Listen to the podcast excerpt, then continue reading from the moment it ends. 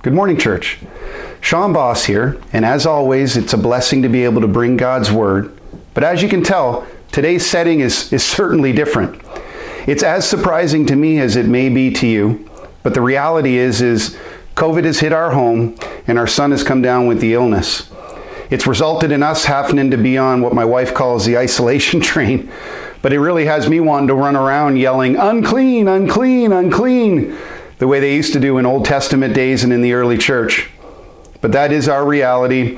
Uh, and we are praying that the illness will not progress any further with our son. He is doing better. He's on the road to recovery. And we're also praying that the illness doesn't go any further in our home. We're asking that you would uh, partner with us in prayer in that regard and know that we will certainly be praying for you guys as, as much as we miss you. So, with that said, we're continuing in our series, and I'm wondering how many know what book we're in. That's right. I can hear you say it from my house. We're in the book of John, and we're taking an expository look at all the scriptures in that book. Now, if you're new, or maybe this is your first time with our fellowship, or maybe you're hearing online, and the word expository is, is unfamiliar with to you, you're not sure what this word means and, and why we're applying it to Scripture. But as Braden indicated, Pastor Braden, in the beginning of our series, exposition takes a deep dive look at everything the scripture has to say so that we fully understand it and so that we can fully apply it to our lives. So, continuing in our series in the book of John, today we now find ourselves in chapter 3. And specifically, we're looking at the verses 1 through 21. John chapter 3, verses 1 through 21. And contained in that section of Scripture is probably one of the most oft quoted and famous verses in all the Bible. And for good reason. When we hear this verse, it gives us hope, it fills us with hope, it dispels fear, it gives us assurance. And as I've indicated, this is, this is probably one of the most cherry picked verses of all Scripture, and it's for good reason. I say this as the verse, when it's put in context of the section of Scripture that it's taken from, it has a broader meaning. It has a more full, complete message. And to, to address the elephant in the room, the, ver- the verse I'm referring to is John chapter 3, verse 16. In understanding that verse, we need to understand the verses before it and after it so that we get the full picture, so that we get the full context. This is what we're going to remedy today in our message. So, with that, I'll have you open your Bibles and turn to John chapter 3, and we're going to read through verses 1 through 21 together. So, it says, Now there was a man of the Pharisees named Nicodemus, a ruler of the Jews. This man came to Jesus at night and said to him, Rabbi, we know that you have come from God as a teacher, for no one can do these, th- these signs that you do unless God is with him. Jesus responded and said to him, Truly, truly, I say to you, unless someone is born again, he cannot see the kingdom of God. Nicodemus said to him, How can a person be born again? Or how can a person be born when he is old?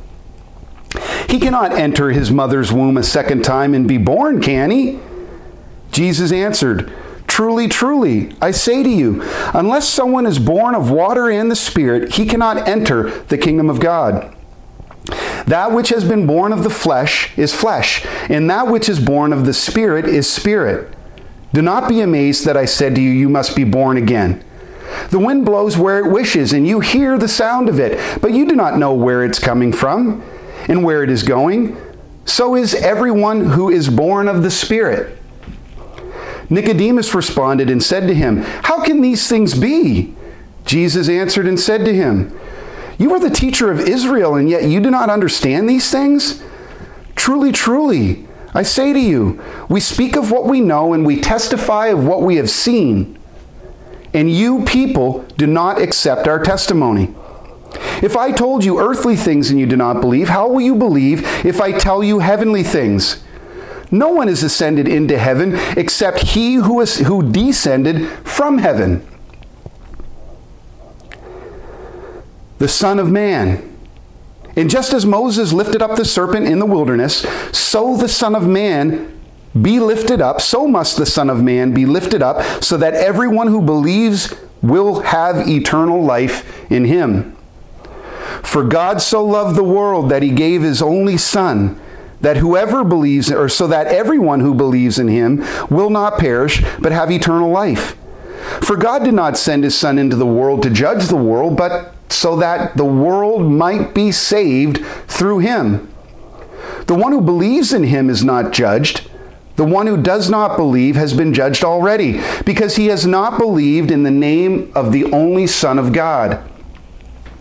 And this is the judgment, this is the verdict. This is the verdict that the light has come into the world, and people loved the darkness rather than the light, for their deeds were evil.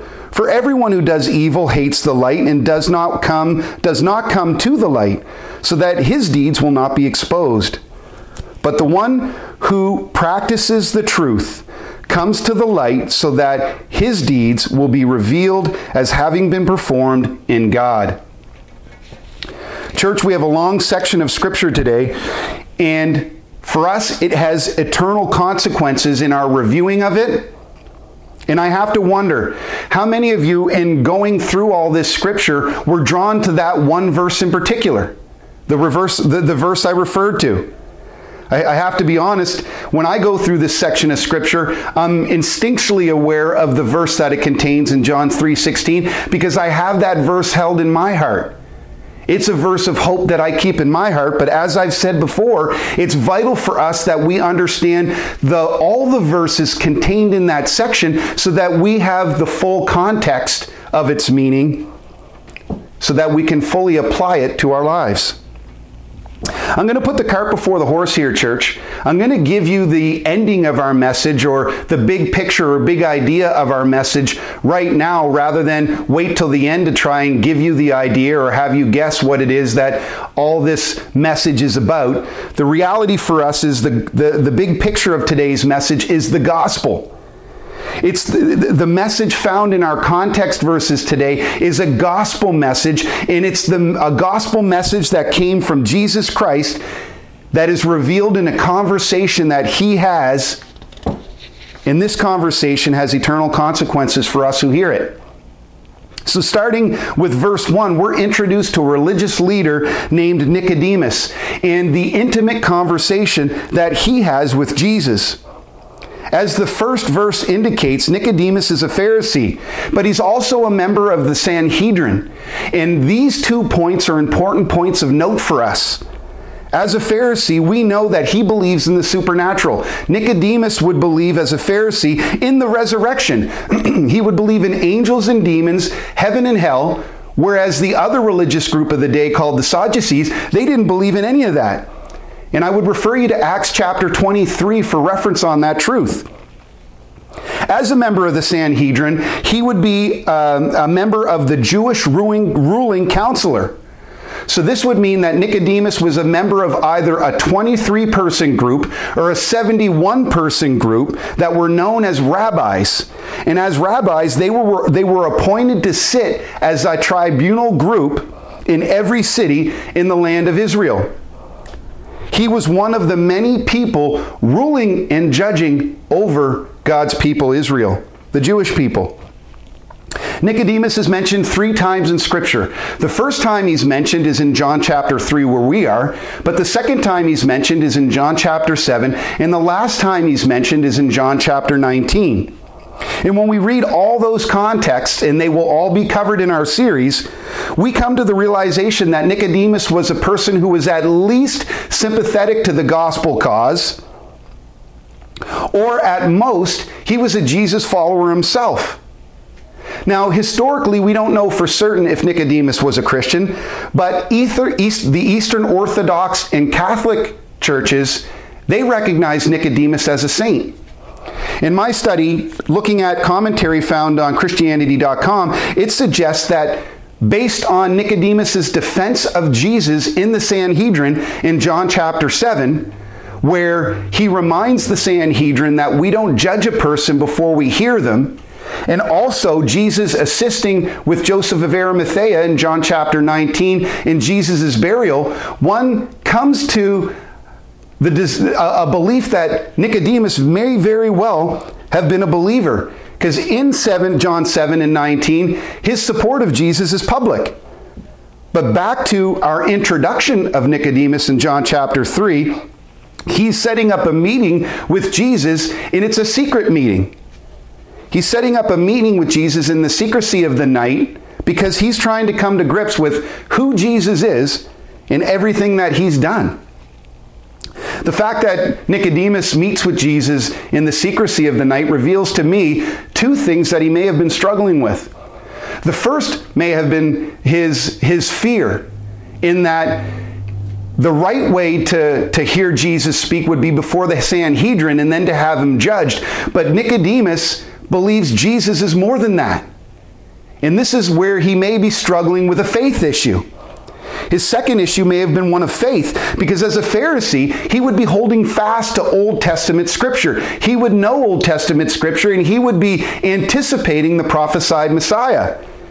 And here he is with Jesus, and we can believe that he may very well have been seeking God.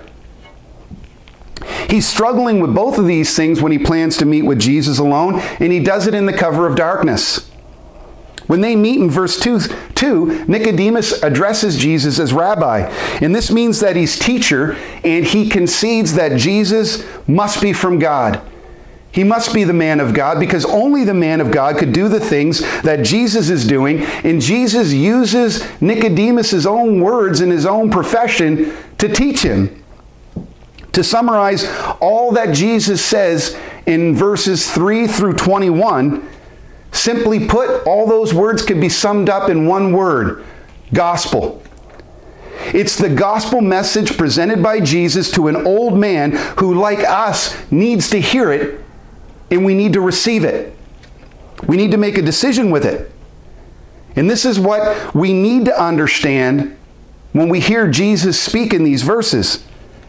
Getting into verse 3, a supernatural birth of God takes place. This is what Jesus tells Nicodemus. And for anyone to even see or enter the kingdom of God, he has to go through a rebirth. He has to be born again. In being born again, this life transcends the physical because it's not about the physical. It has nothing to do with the physical. It's spiritual. It's a spiritual rebirth and it provides us as believers relationship. It provides fellowship. It provides communication and a way for us to worship our Father God who's in heaven. And why do we know this to be true?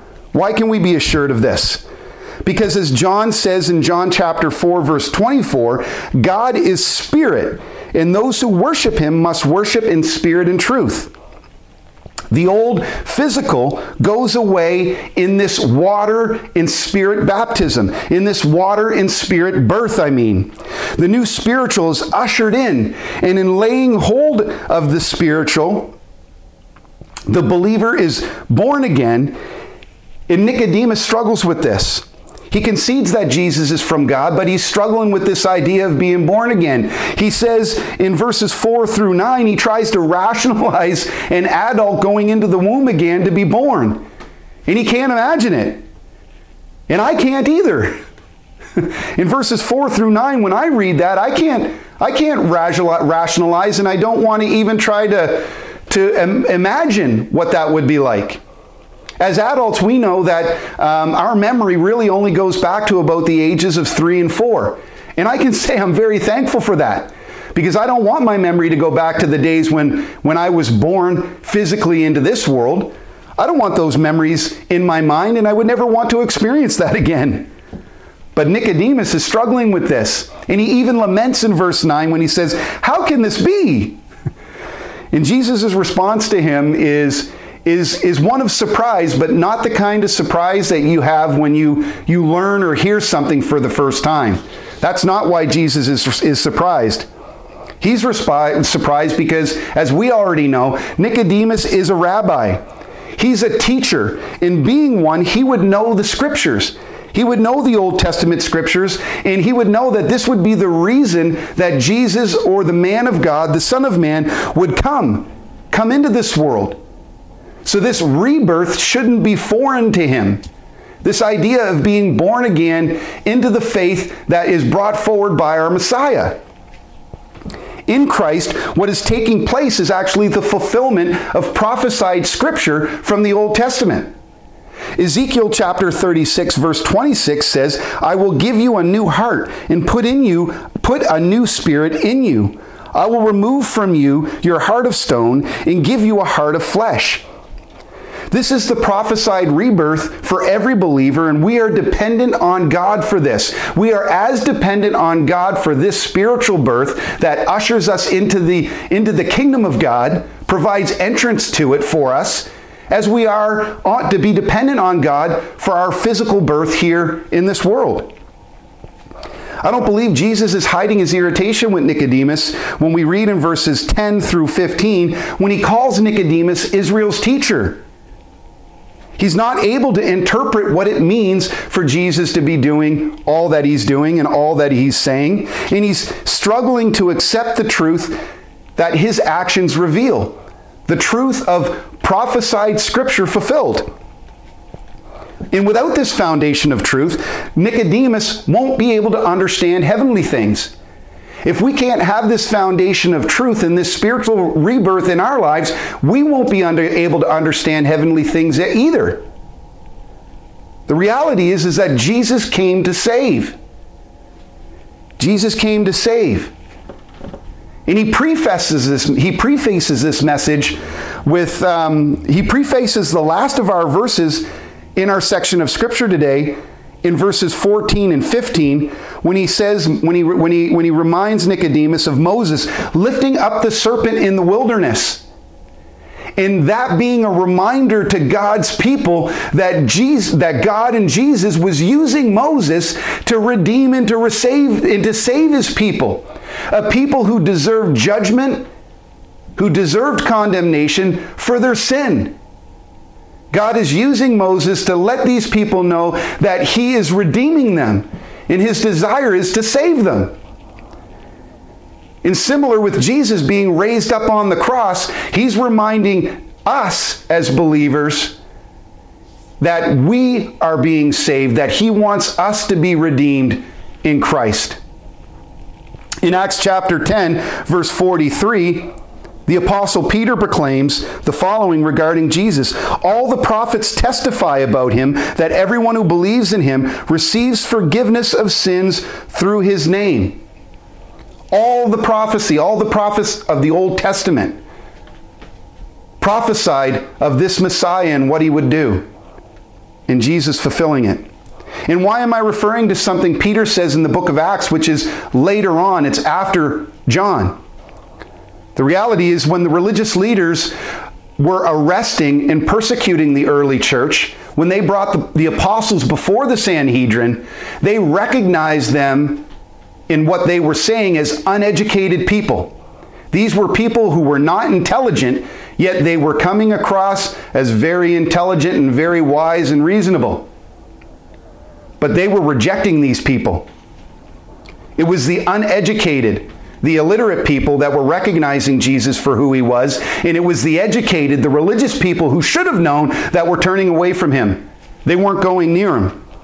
They were blind hearted. And they had the sin issue, the serious sin issue of pride. 1 Corinthians 1 verse 27 says, But God chose what is foolish in the world to shame the wise. God chose what is weak in the world to shame the strong. Church, I want you to hear me when I say this. Being shamed by God is not a bad thing. It is a good thing because godly shame brings about two things. The first thing it brings about is redemption, it brings about repentance. And in this repentance, it secures our salvation. That's what godly shame accomplishes. That's what it does. It brings about repentance that leads to salvation. And sometimes people will hear me speak, church, and they'll want to ascribe to me some level of intelligence or or or, or want to lift me up as as as somebody who may be a, a, a little more intent, uh, intelligent than someone else. But the reality is is that's not the case. You ask my wife and children and they'll tell you how smart I am The reality is is this gospel message that I'm bringing you today is a gospel message that was given to me. I'm no smarter or better than anyone else. Anyone who is blessed to be able to minister this gospel from a pulpit or anywhere else, they're in the same boat. We are just as dependent on Jesus in this saving gospel as anyone else is. I'm no better. I'm just thankful for the gospel of Jesus Christ and that it saved me.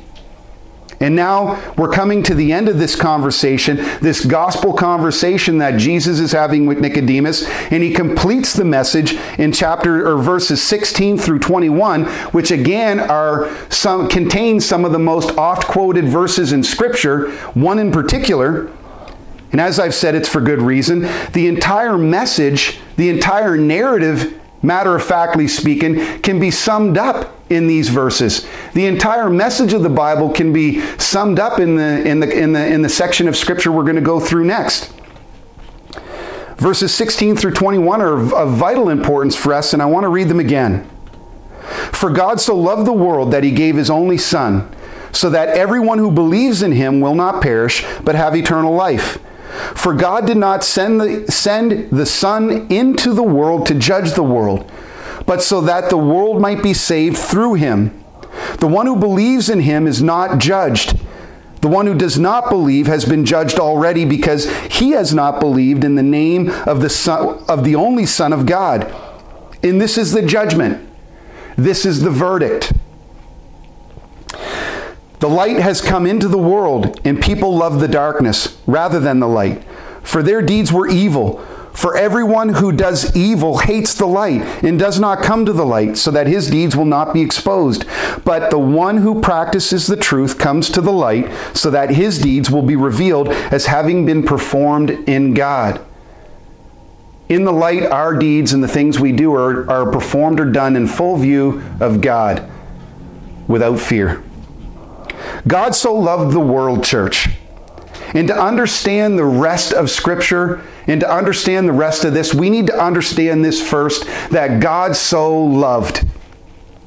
God so loved. And some people, when they hear the term love or when the word love gets thrown around, they start to get a bit uncomfortable. And for good reason. People have been abused and hurt and wronged in the name of love or under the guise of it. So when people are brought into these waters, when we minister the gospel to them, a gospel of love, and we and we and we try to usher them or walk them into these waters, they can get very frightened. They can be triggered and they, they, they instinctually may want to run away because of their past experience. But the real, reality for us is that in God, our experience of love is different. God's love isn't like that at all. You see, God's love is what we as Christians call agape love. And if you've gone to church long enough or heard enough messages, you've probably heard this word agape before. It's a Greek word used to describe a pure, charitable kind of love. C.S. Lewis describes it like this it's unconcerned with self and concerned with the greatest good of another. It's not born just out of emotions, feelings, familiarity, or attraction, but from the will and as a choice. Love is a choice. Agape requires faithfulness, commitment, and sacrifice without expecting anything in return. This is what agape love or God's love looks like. And why can we trust it?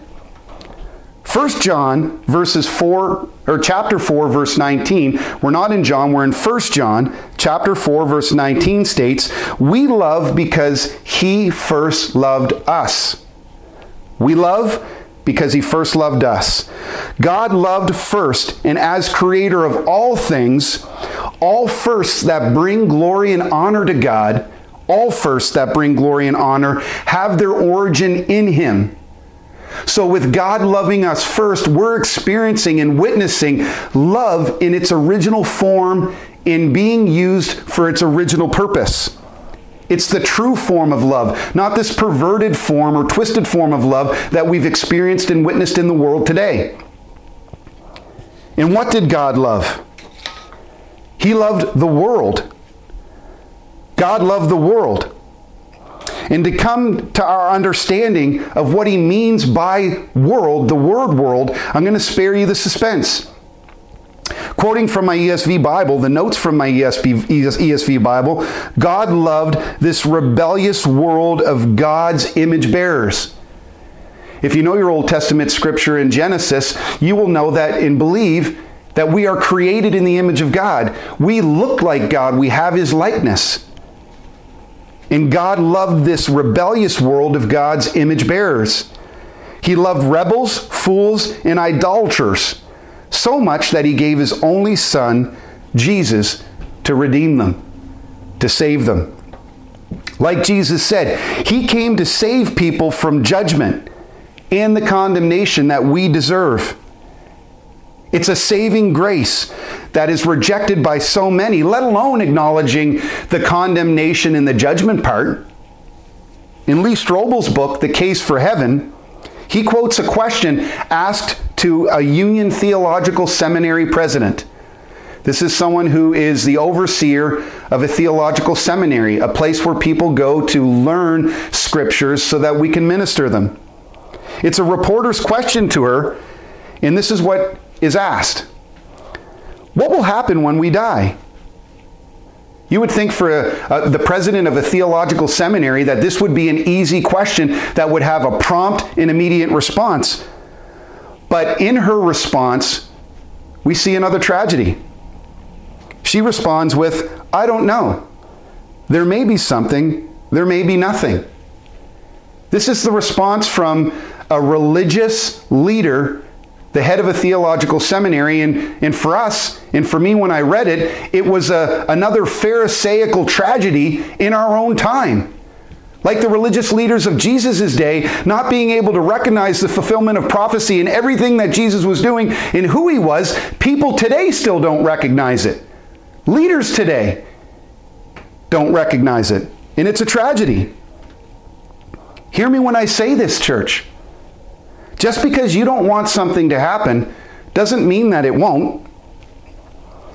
Where Jesus asked this question, if this question was given to Jesus by a reporter, I'm sure his response would be something like found in verse 18 of John chapter 3. Whoever believes in him is not condemned, but whoever does not believe stands condemned already because they have not believed in the name of God's one and only Son. Verse 19 starts with This is the judgment, this is the verdict. we need to know that God has made a decision. There is a verdict. And our sin has made this world a very dark place. It's made it a place of darkness. And instead of going to the light or following the light to get out of the darkness, the world has fallen in love with it.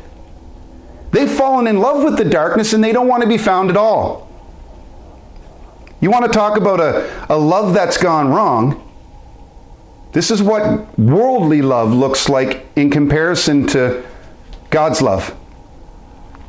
The light has come into the world, and as John chapter 8, verse 12 says, again Jesus spoke to them, saying, I am the light of the world. Whoever follows me will not walk in darkness, but will have the light of life. Jesus is the light. But when you've been in the dark for a long time, if you've been in darkness for quite a long time, the sudden introduction to light can be startling. It can even hurt the eyes. But when it comes to Jesus, when it comes to his saving gospel, that's not what it's like. That's not our experience when his light comes in.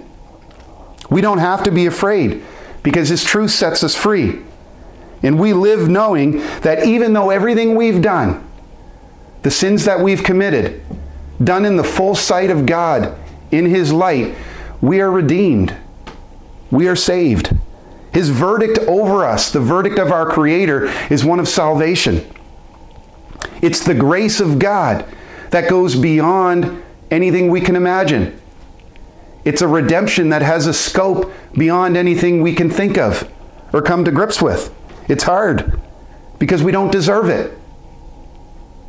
But as is with grace, even though we don't deserve it, God loves us so much, He gives it to us freely. That's the very reason Jesus came. And this is the message that He's giving to Nicodemus. And it's a message He's giving us today because He loves us that much.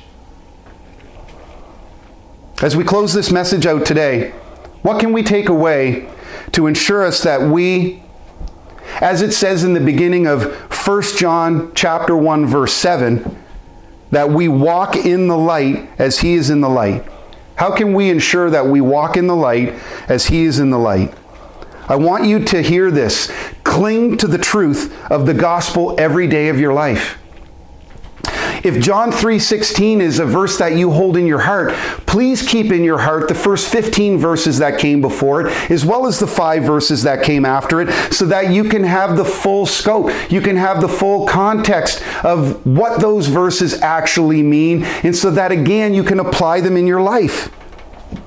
When it comes to the gospel, we can't be selective. This is a gospel message, and we can't pick and choose what parts of the gospel we want to treasure and hold and believe, and what parts we don't want to minister or ignore or, or, or, believe for ourselves or to let anyone else know about. We have to preach the gospel in its fullness. We can't add to it, we can't take away from it, we can't pervert it.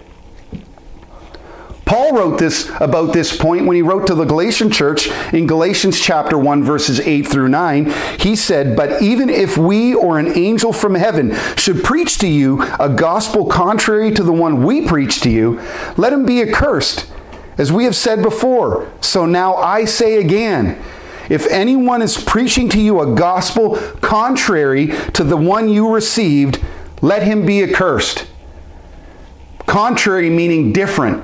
If anyone preaches a different gospel than the one that we preach, the gospel of Jesus Christ, let him be accursed because it's not a gospel.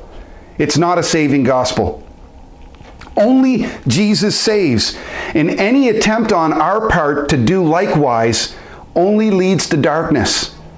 We can't save ourselves, and when we try to, it leads to darkness. In thinking about that, uh, I was reminded of a time where I tried to save myself. There was a time in my life where I found myself in a situation where I needed to be saved. I in the summertime I was young in my in my mid 20s or so I had a lot of free time.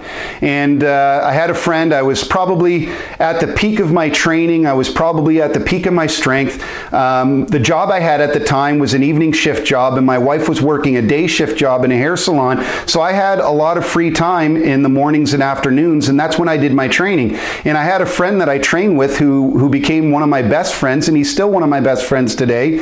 And him and I would find, especially during the summertime, all kinds of different things to do. Uh, and a lot of those things involved being out in the sun. so we would, in the summertime, spend a lot of time at the beach and swimming as a part of our training. And uh, we found ourselves one day at Crystal Beach. And my uncle had moved back to town, and during that summer, he had spent a lot of time with us as well. So the three of us were at Crystal Beach. And if you're familiar with Crystal Beach, there is this concrete pier that has these two pillars that people get up and they jump off into the water. And there's a beach on the left side of the pier, and there's a beach on the right side. The beach on the left side is significantly smaller. Most people are on the right side, and that's where we were. And my friend, being, you know, cool and funny, issued a challenge to us saying, hey, let's, let's see who can swim across from the right side of the beach to the left side the fastest.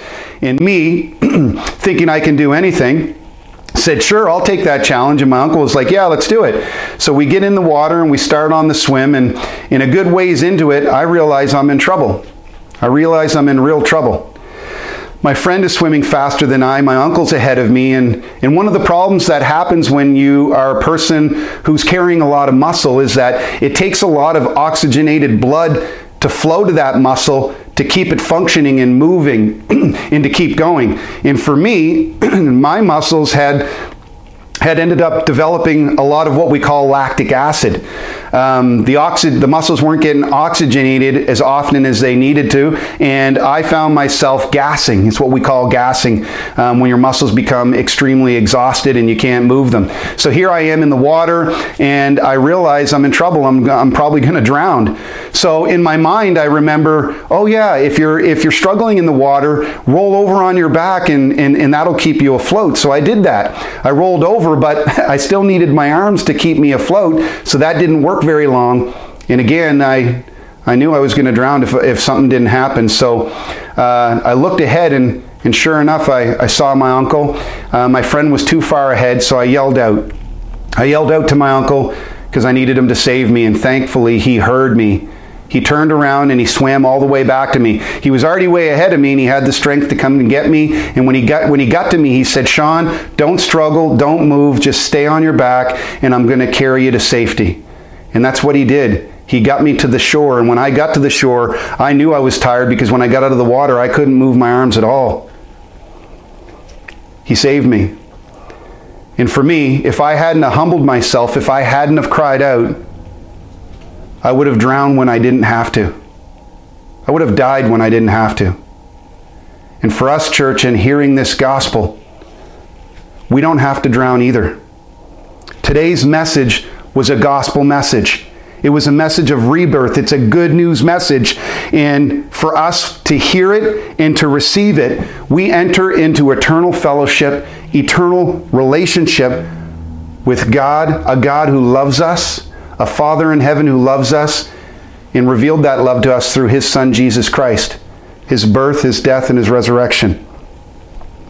In the beginning of our scripture today, and as the band comes up, I'm visualizing the band coming up, we met a man named Nicodemus. We were introduced to a man named, named Nicodemus. And this man was either initially afraid or ashamed to meet with Jesus, so he met him under the cover of darkness. In church, when the gospel is out of fashion, there are many Nicodemites. When the gospel is out of fashion, when the gospel uh, isn't popular, there are many people who are like Nicodemus. They want to receive the gospel, they want to believe the gospel, but they do it under the cover of darkness. And because of the light of Jesus, we don't have to do that. We don't have to be afraid. As we learn about Nicodemus in later texts, we're going to learn that the gospel transformed Nicodemus. He was born into a new man that, in the light of Christ, was confident. He wasn't afraid to be public in defending and assisting Jesus. He was as we learn in the later part of John chapter 1 verse or John 1 John chapter 1 verse 7 in the beginning, we learned the first part of that verse that said, Walk in the light as he is in the light. The last part of that verse says, We have fellowship with one another, and the blood of Jesus, his son, purifies us from all sin. Jesus is the light, and we can walk in it and in its truth. And I pray that you will follow that light all the way to eternity, church. I want to do that with my life. I pray that you do it with your life, and I would encourage you to talk to anyone about walking into the light of Christ if this is something you feel God calling you to do. We love you, and again, I look forward to being in, in fellowship with you in person. I'll be praying for you. Continue to pray for me and my family, and God bless.